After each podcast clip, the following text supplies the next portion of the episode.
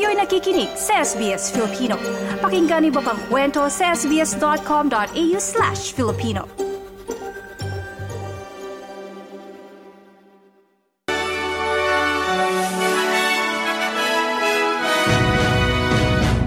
Sa detalye ng mga balita, madadagdagan ng higit dalawampo ang fleet ng mga warship ng Royal Australian Navy. Kasunod ito ng rekomendasyon sa isinagawang Defense Strategic Review noong taong 2023 sa kakayahan ng Australian Defence Force na maging handa sa anumang banta at pagsubok sa hinaharap. Nakatakda namang i-anunsyo ni Defense Minister Richard Marles ang mga plano ng pamahalaan na magpapalawak sa surface fleet na may labing isang combat ships.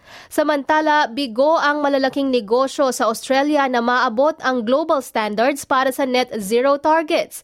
Ayon sa bagong research mula sa University of Sydney, napag-alaman na kalahati lamang sa sampung kumpanya na sinilip nila ang on-track na makamit ang kanilang climate goals. Iniimbestigahan sa research ang net zero plans ng mga energy at mineral company na AGI Origin, Rio Tinto, South 32 at BlueScope Steel, pati na rin ang Woolworths, Qantas, Telstra, Coles at Cleanway Waste Management. Sa ibang balita, apat na katao ang tinamaan ng kidlat habang sumisilong sa ilalim ng puno sa kasagsagan ng malakas na ulan habang nasa Royal Botanical Gardens sa Sydney lunes ng hapon. Kagad dinala mga ito sa ospital at kasalukuyang nagpapagaling. Narito ang pahayag ni New South Wales Ambulance Inspector Dominic Wong. All four patients were transported urgently to the trauma centre at Royal Prince Alfred and St Vincent's Hospital. Our four patients are age ranging from 19 to 36, uh, two male fa- patients and two female patients uh, suffering from burns in their backs and limbs and also presenting with cardiac symptoms.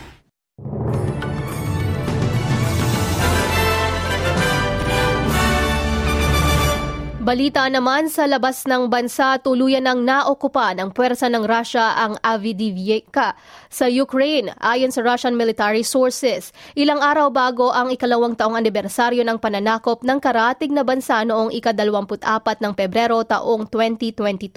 Kinumpirma ng Ukrainian forces na inalis na nila ang mga tauhan mula sa binombang syudad.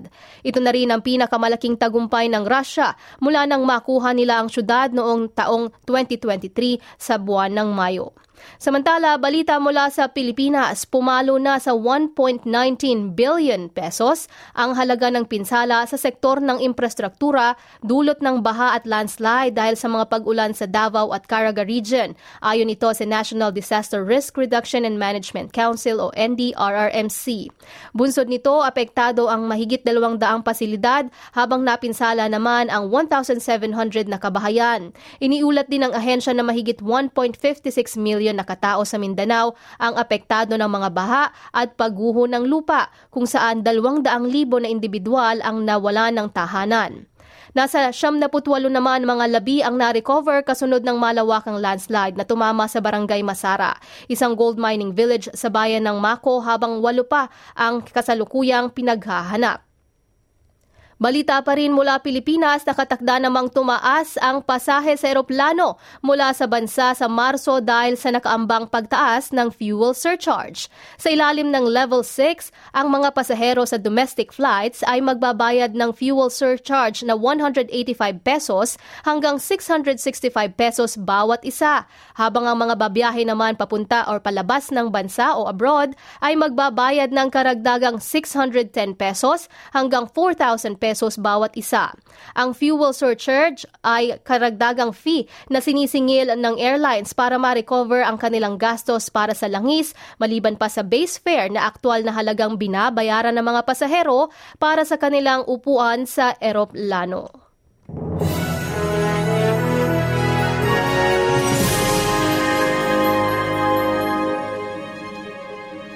Para naman sa lagay ng panahon ngayong araw ng Martes, sa Perth magiging maaraw at mainit at 39 degrees Celsius. Sa Adelaide, maulap at 35 degrees. Sa Melbourne, bahagyang maulap din at 27 degrees Celsius. Maulap din sa Hobart at 25 degrees. Ganun din sa Canberra na may mga pag-ulang mararanasan at 25. May mga thunderstorm ding mararanasan sa Wollongong at 24 at pag-ulan sa Sydney at 27 degrees. Ganun din sa Newcastle at 24 degrees. Uulanin naman ang Brisbane at 20 29. Ganon din sa Cairns na may mga pagkulog at pagkidlat at 31 degrees at may pag-ulan sa Darwin at 32 degrees Celsius.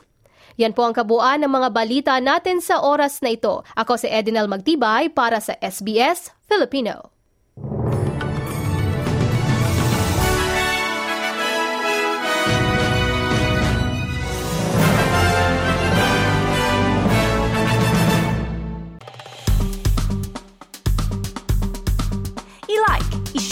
Mag-comment, sundan ang SBS Filipino sa Facebook.